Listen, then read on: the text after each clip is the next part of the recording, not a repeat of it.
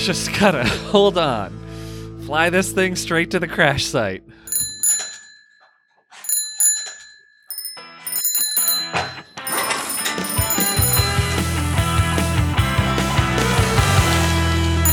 Hello and welcome to another episode of The Bike Shed, a weekly podcast from your friends at Thoughtbot about developing great software. I'm Chris Toomey, And I'm Steph Viccari.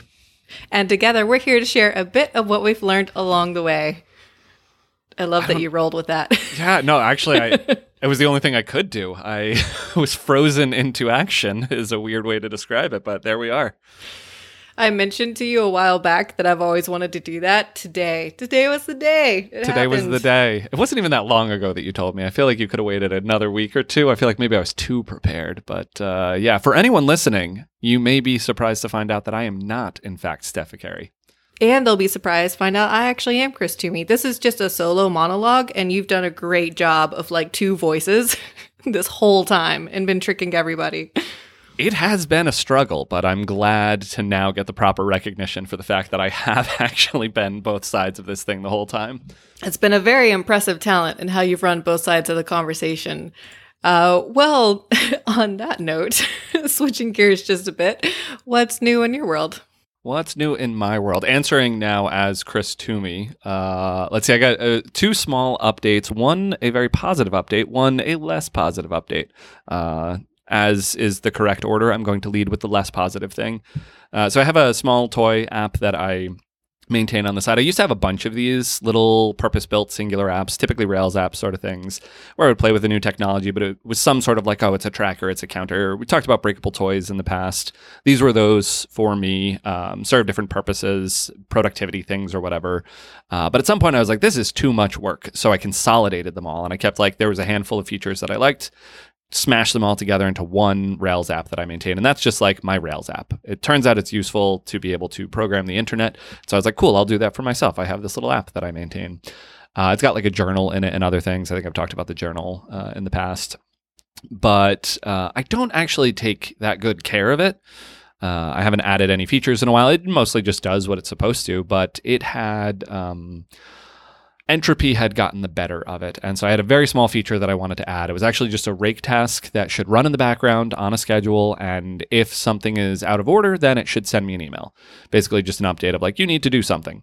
Uh, seemed like such a simple task. And then, oh goodness. The, the failure modes that I fell into. First, I was on Heroku 18. Heroku is currently on their Heroku 22 stack, 18 being the year. So it was like 2018, and then there's the 2020 stack, and then the 2022. That's the current one. Uh, so I was two stacks behind, and they were yelling at me about that. So I was like, okay, but whatever. Can I ignore that for a little while? Turns out no, because I couldn't even get the app to boot locally. Something about some gems or some, I think Webpacker was broken locally. So then I was trying to fix things. Finally got that to work, but then I couldn't get it to build on Circle CI because Node needed Python, Python 2 specifically, not Python 3, in order to build Node dependencies, particularly libsass, I want to say or Node Sass. So Node Sass needed Python 2, which I believe is end of life, to build a CSS authoring tool. And I just, I kind of took a step back at that moment. I was like, what did we do, everybody? What is going on here? And thankfully, I feel like there is more sort of unification of tools and simplification of the build tool space and whatnot but I, I, I patched it and I fixed some things. Then finally I got it working, but then Memcache wasn't working, and I had to like deprovision that and reprovision something out. The amount of little just like each thing that I fixed broke something else. It's like uh, the only thing I can do at this point is just burn the entire app down and rebuild it. Thankfully, I found a working version of things, but I think at some point I've got to like roll up my sleeves some weekend and do the full Rails, Ruby, everything upgrade, just get back to fresh. But my goodness, it was rough. I feel like this is one of those reasons where we've talked in the past about like you want to do something and you keep putting it off. And it's like if I just sat down and like done it, I could have knocked it out. Like, oh, it only took me like five, ten minutes. But then there's this. There's this where you get excited and then you want to dive in and then suddenly you do spend an hour or however long and you're just focused on trying to get to the point where you can break ground and start building. I think that's the the resistance that then we're often fighting when we think about, oh, I'm going to keep delaying this because I don't know how long it's going to take. There's something that I see in certain programming communities, which is sort of a, a beginner friendliness or a beginner's mindset or a welcomingness to beginners. Uh, I see it particularly in the Svelte world where they have this strong focus on being able to pick something up and run with it immediately. The entire tutorial is built as there's the tutorial on the one side, like the text, and then on the right side is an interactive REPL. And you're just playing with the Svelte REPL and poking around, and it's it's so tangible and immediate. And they're working on a similar thing now for Svelte Kit, which is the like meta framework that does server side rendering and all the fancy stuff. Um, but I love the idea that that is so core to how the Svelte community works. And I'll be honest, at other times I've looked at it and I've been like, I'm gonna, I, I don't care as much about the first run experience. I care much more about the long term maintainability of something.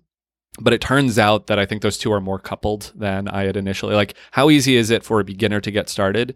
Is closely related to, or is like, you know, the flip side of how easy it is, is it for me to maintain that over time, to find the documentation, to not have a weird build error that no one else has ever seen. Uh, there's that wonderful XKCD where it's like, what's the saddest thing on the internet? Seeing the question that you have asked by one other person on Stack Overflow and no answers four years ago.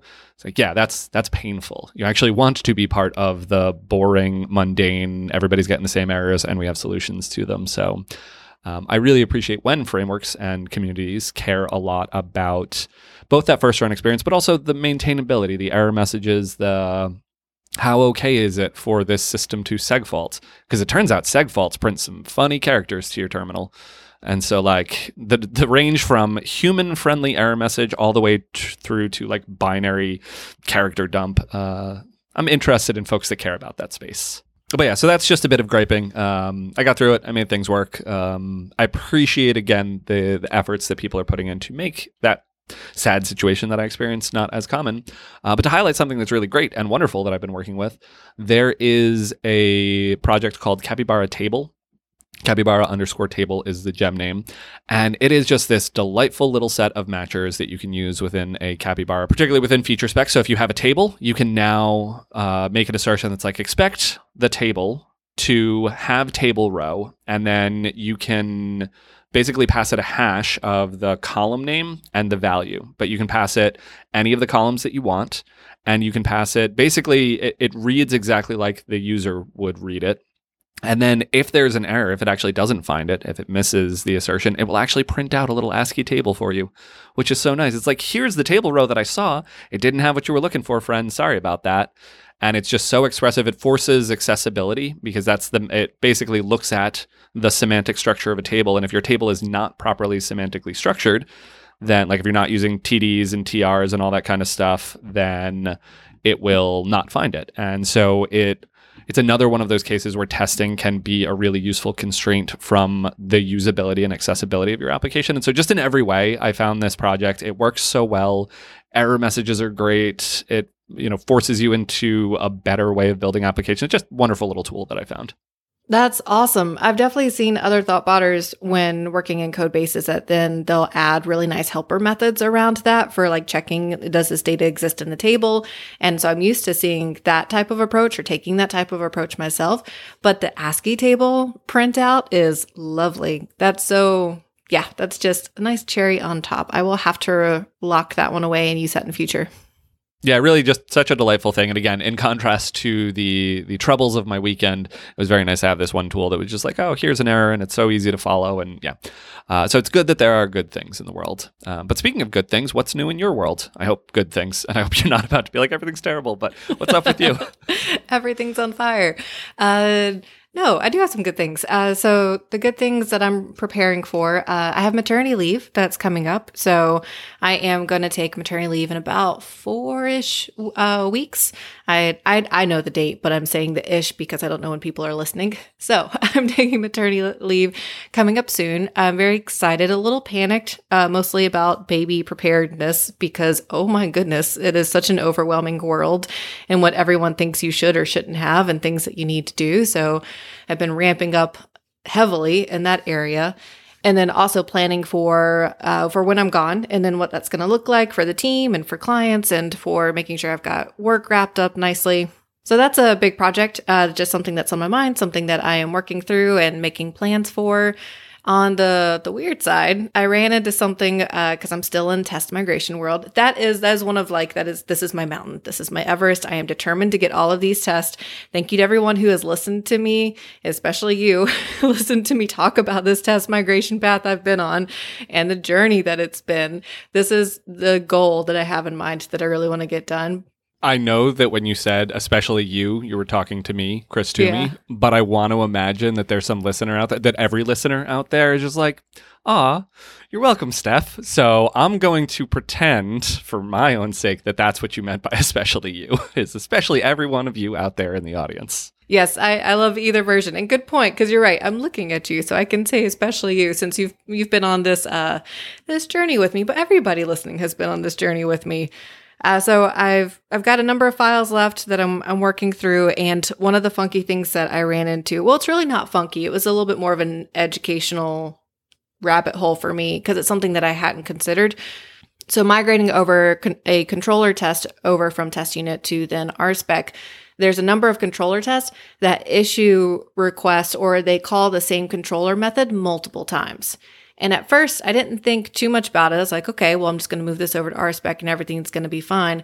But based on the way a lot of the information's getting set around like logging in a user and then performing an action and then trying to log in a different user and then perform another action, that was causing mayhem because then the actual, the second user was never getting logged in because the first user wasn't getting logged out. And it was causing enough problems that Joël and I both sat back and we're like, this should really be a request spec because that way we're going through the full Rails routing. We're going through more of like the sessions that get set and we can emulate that full request and response cycle. And that was something that I I just hadn't I guess I hadn't done before. Like I've never written a controller spec where then I was making multiple calls. And so it took a little while for me to realize like, oh yeah, controller specs are really just unit test and they're not going to emulate give us the full life cycle that a request spec does. And it's something that I've I've always known, but I've never actually felt that pain point to then push me over to like, hey, move this to a request spec. So that was kind of a nice reminder to go through to be like, this is why we have controller specs. You can unit test a specific action. It is just hitting that controller method. And then if you want to do something that simulates more of like a user flow, then go ahead and move over to the request spec land. I don't know what the current status is, but am I remember correctly that re- the controller specs aren't really a thing anymore and that you're supposed to just use request specs and then there's feature specs? Or am i i feel like i'm conflating there's like controller request and feature but feature maybe doesn't no system that's what i'm thinking of. So request specs i think are supposed to be the way that you do controller like things anymore and the, the true like controller spec unit level thing doesn't exist anymore. Can still be done but isn't recommended or common. Does that sound true to you or am i making stuff up no, that that sounds true to me.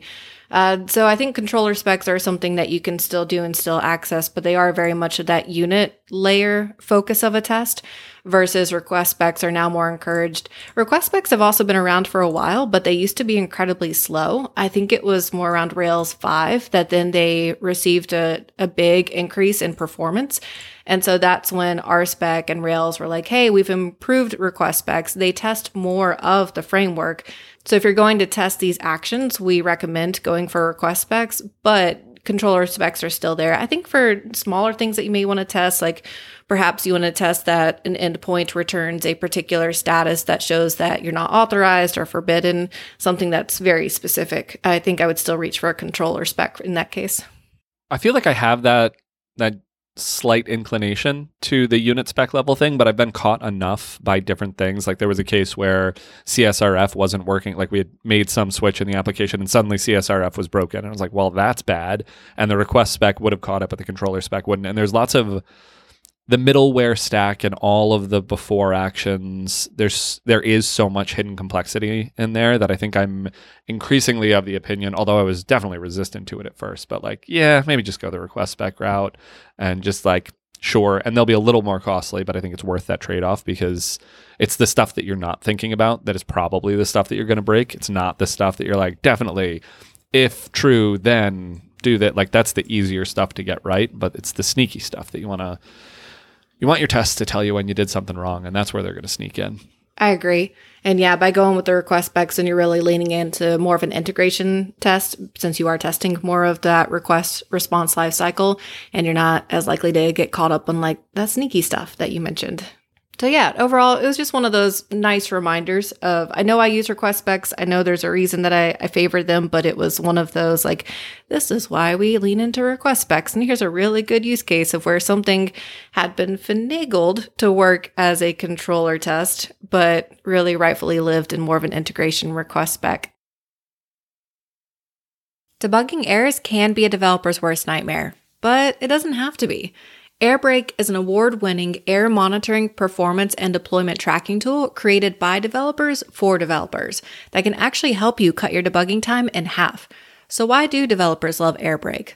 Well, it has all the information that web developers need to monitor their application, including error management, performance insights, and deploy tracking. Airbrake's debugging tool catches all your project errors, intelligently groups them, and points you to the issue in the code so you can quickly fix the bug before customers are impacted. In addition to stellar error monitoring, Airbrake's lightweight APM enables developers to track the performance and availability of their application through metrics like HTTP request, response times, error occurrences, and user satisfaction. Finally, Airbrake deploy tracking helps developers track trends, fix bad deploys, and improve code quality. Since 2008, Airbrake has been a staple in the Ruby community and has grown to cover all major programming languages. Airbrake seamlessly integrates with your favorite apps and includes modern features like single sign on and SDK based installation. From testing to production, Airbrake notifiers have your back. Your time is valuable, so why waste it combing through logs, waiting for user reports, or retrofitting other tools to monitor your application? You literally have nothing to lose. So head on over to airbrake.io forward slash try forward slash bike shed to create your free developer account today. Changing gears just a bit, I have something that I'd love to chat with you about. It came up while I was having a conversation with another thought botter as we were discussing how do you track velocity and know if you're working quickly enough. So, since we often change projects about every six months, there's then the question of then how do I adapt to this team? Or maybe I'm still like newish to Thoughtbot or to a team. How do I know that I am producing the amount of work that the client or the team expects of me? And then also still balancing that and making sure that I'm working at a sustainable pace. And I think that's such a wonderful, thoughtful question. And I have some initial thoughts around it as to how someone could track velocity. I also think there's two layers to this. There could be, are we looking to track an individual's velocity? Are we looking to track team velocity? I think there's a couple of different ways to to look at this question. But I'm curious, what are your thoughts around tracking velocity? Oh, interesting. Um, I have never found a formal method that worked in this space. No metric, no analysis, no tool, no technique that really could boil this down and, and tell a truth, a useful truth about quote unquote velocity. Um, I think the question of individual velocity is really interesting there's only the case of an individual who joins a team who is mostly working to try and support others on the team. So, doing a lot of pairing, doing a lot of other things, and their individual velocity, the actual output of lines of code, let's say, is very low, but they are helping the overall team move faster. And so, I think you'll see some of that. There was an episode a while back where we talked about like heuristics of a team that's moving reasonably well. And I threw out the like, I don't know, like a pull request a day sort of thing feels like an the only arbitrary number that I feel comfortable throwing out there in the world. And ideally, these pull requests are relatively small, individual deployable things. But any other version of it, like are we thinking lines of code? That doesn't make sense. Is it tickets? Well, it depends on how you size your tickets. And I think it's really hard. And I think it does boil down to it, it's sort of a feeling. Do we feel like we're moving at a comfortable clip? Do I feel like I'm roughly keeping pace with the rest of the team, especially given seniority and who's been on the team longer and all of those sort of things. So I think it's incredibly difficult to ask about an individual. Um, I have, I think, some more pointed thoughts around as a team how we would think about it and communicate about velocity. Uh, but I'm interested. What what came to mind for you when you thought about it, particularly for the individual side or for the team, if you want to go in that direction. But yeah, most of my initial thoughts are more around the individual because I, I, think that's where this person was coming from, because they were more interested in like, how do I know that I'm producing as much as the team would expect of me. But I think there's also the really interesting element of then tracking a team's velocity as well.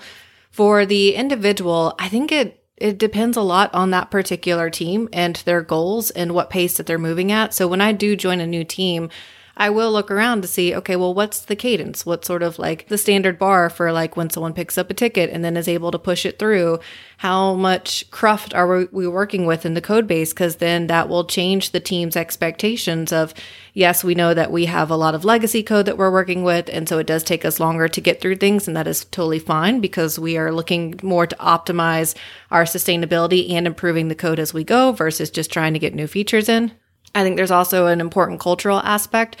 So some teams may unfortunately work a lot of extra hours and that's something that i won't uh, bend for i'm still going to stick to my sustainable hours but that's something that i keep in mind that just if some other people are working a lot of evenings or just working extra hours to keep that in mind that if they do have a higher velocity to not include that in my calculation as heavily i also really liked how you highlighted that certain individuals often their velocity is on blocking others.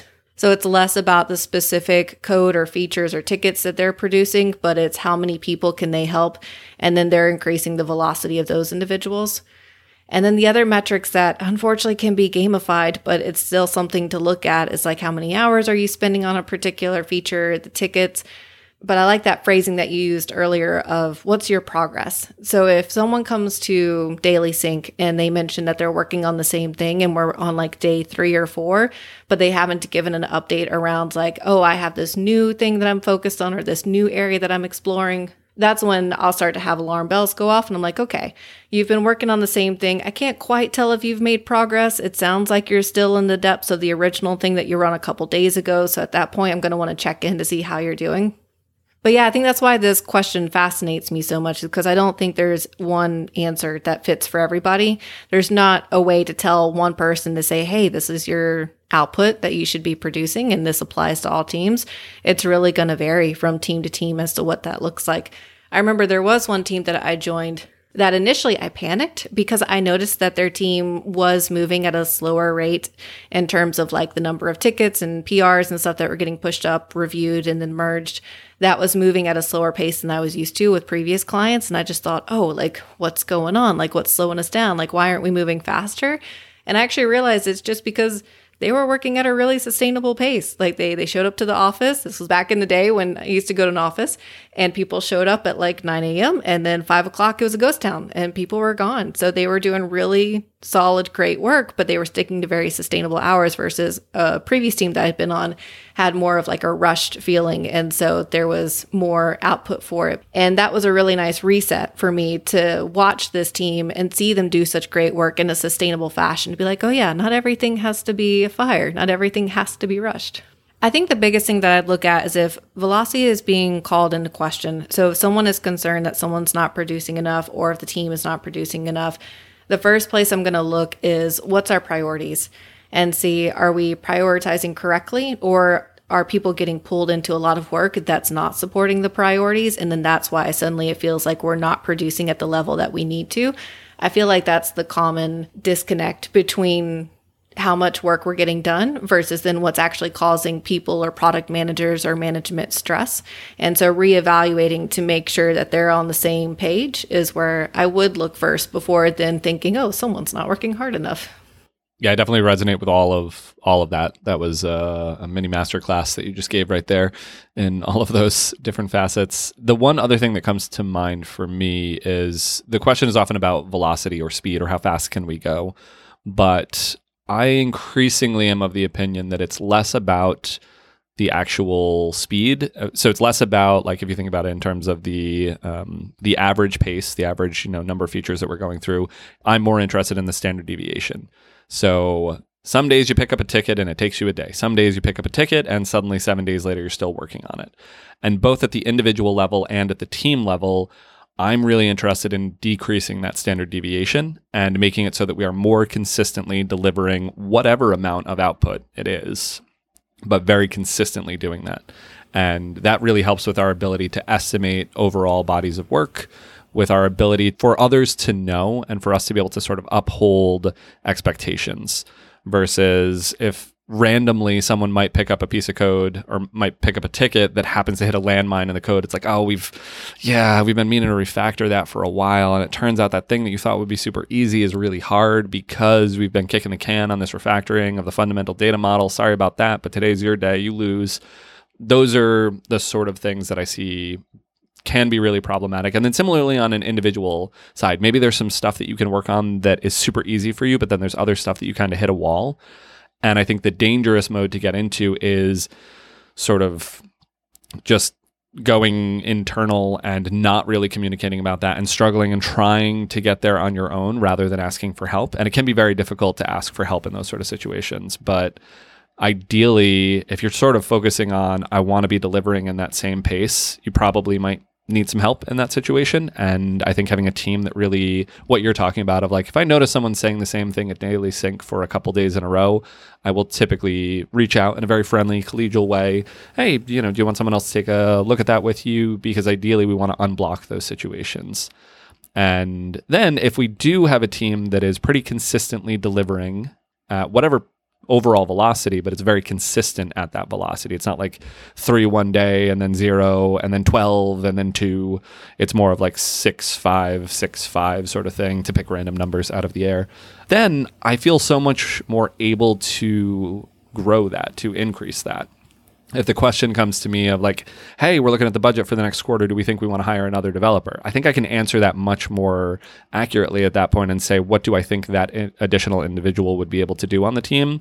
Versus if development is kind of this sporadic thing all over the place, then it's so much harder to understand what someone new joining that team would be able to do. And so it's really the the slow is smooth, smooth is fast adage that I've talked about in the past that really captured my mind a while back that just continues to feel true to me. And then i yeah i can i can work with that so much better than occasional days of wild productivity and then weeks of sadness in the swamp of refactoring. Um, so that is a it's it's a different way to think about the question but it is where my mind initially went when i read this question.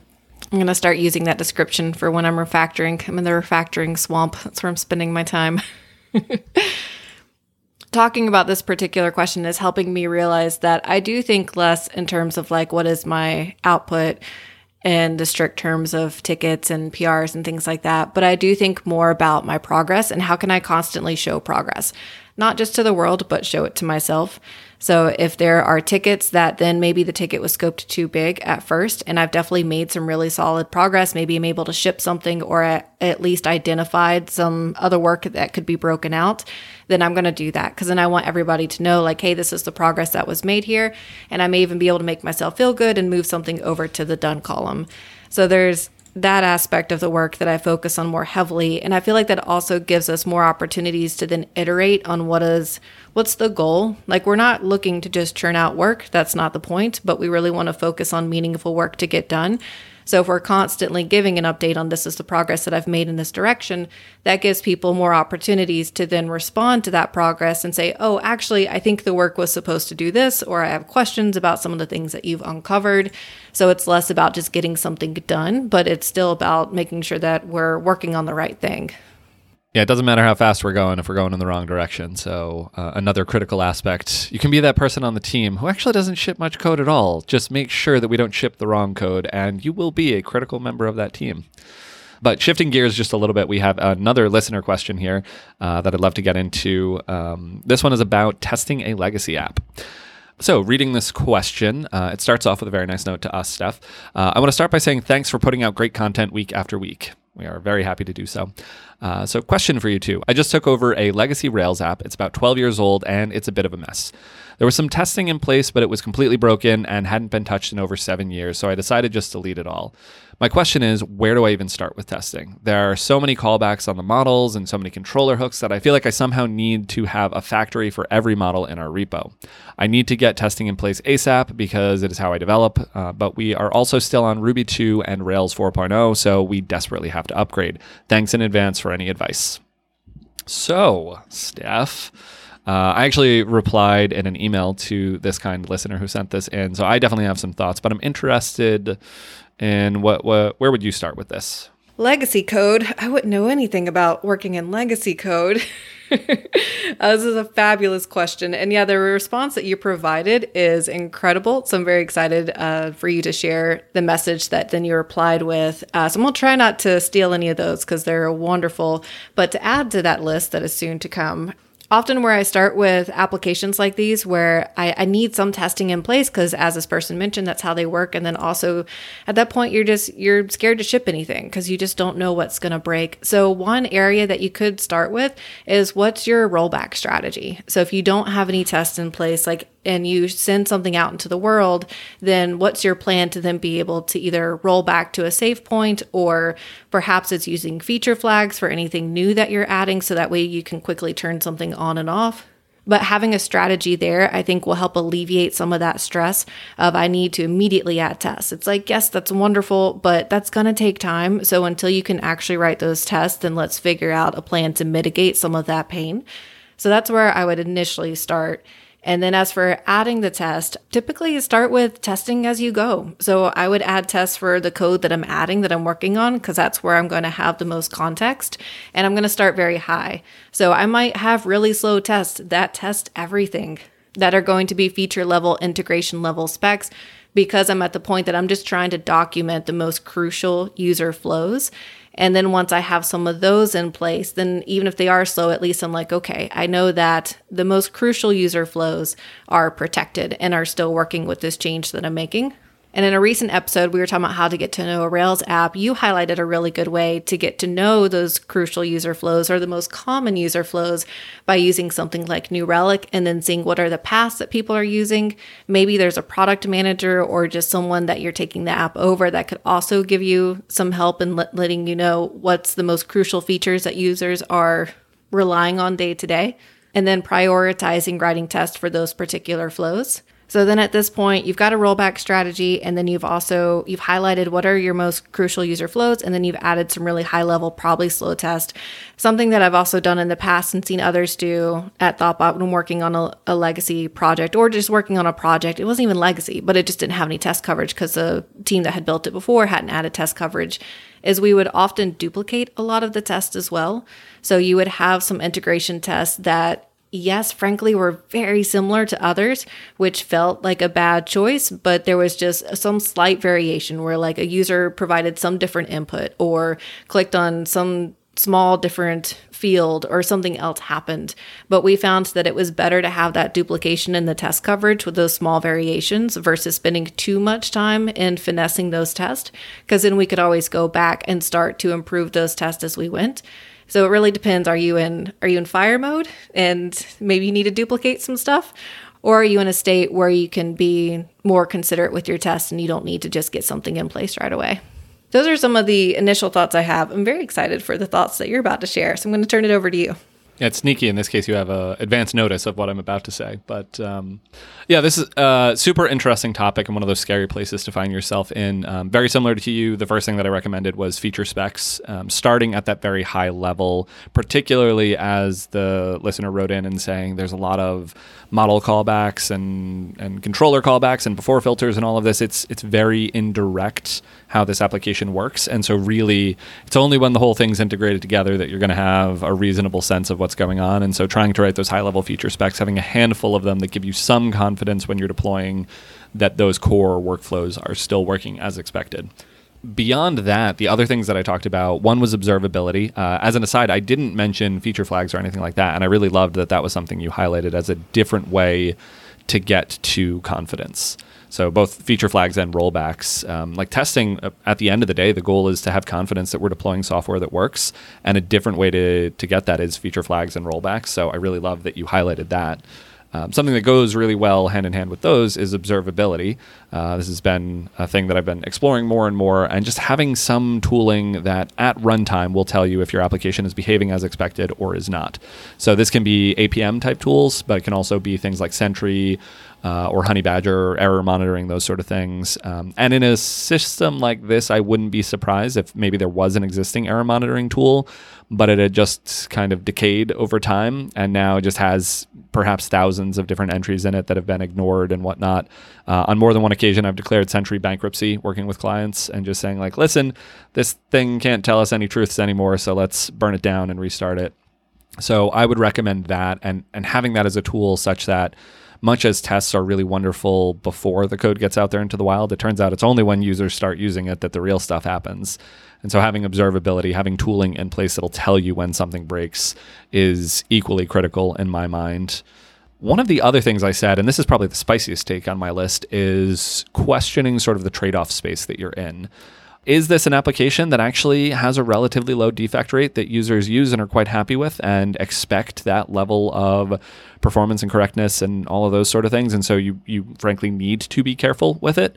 Or is it potentially something that has a handful of bugs and that users are used to a certain lower fidelity experience, let's call it, and can you take advantage of that if that happens to be true?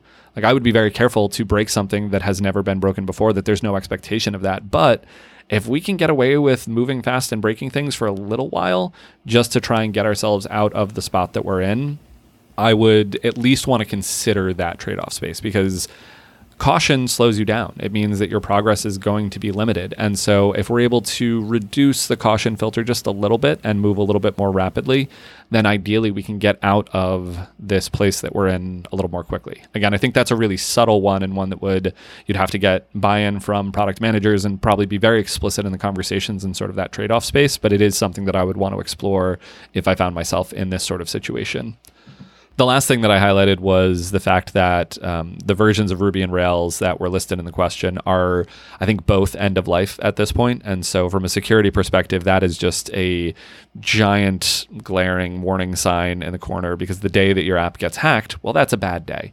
So, testing, unfortunately, I think it, that's the main way that you're going to get by on that as you're going through upgrades, um, you can deploy a new version of an application and see what happens and see if your observability can get you there. But really, testing is what you want to do. So that's where building out that testing is all the more critical so that you can perform those security upgrades because they are now truly critical to get done.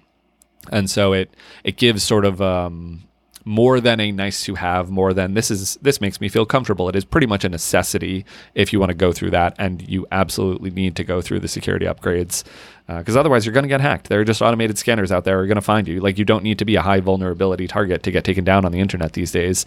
Um, so if it hasn't happened yet, it's gonna, and that's I think that's an easy business case to sell. Is I guess the way that I would frame it. So those were some of my thoughts. You bring up a really good point about needing to focus on the security upgrades. And I'm thinking that through a little bit further in regards of what, what trade offs would I make? Would I wait till I have tests in place to then start the upgrades? Or would I start the upgrades now, but just know I'm going to spend more time manual testing on staging, or at maybe I'm solo on the project. If I have a product manager or someone else that can also help the testing with me, I think I would go for that latter approach where I would start the upgrades today and then just do more manual testing of those crucial flows and then have that rollback strategy. And as you mentioned, it's a trade off in terms of like how important is it that we don't break anything?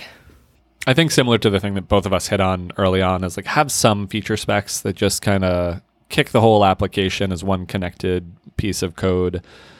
Have that in place for the security upgrade testing, but I, I agree. I wouldn't want to hold off on that because I think that's probably the scariest part of all of this but yeah, it is again trade offs as always. It depends. But yeah, I think those are my thoughts. Anything else you want to add, Steph? I think those are fabulous thoughts. I think you covered it all. Sounds good. Well, in that case, should we wrap up? Let's wrap up.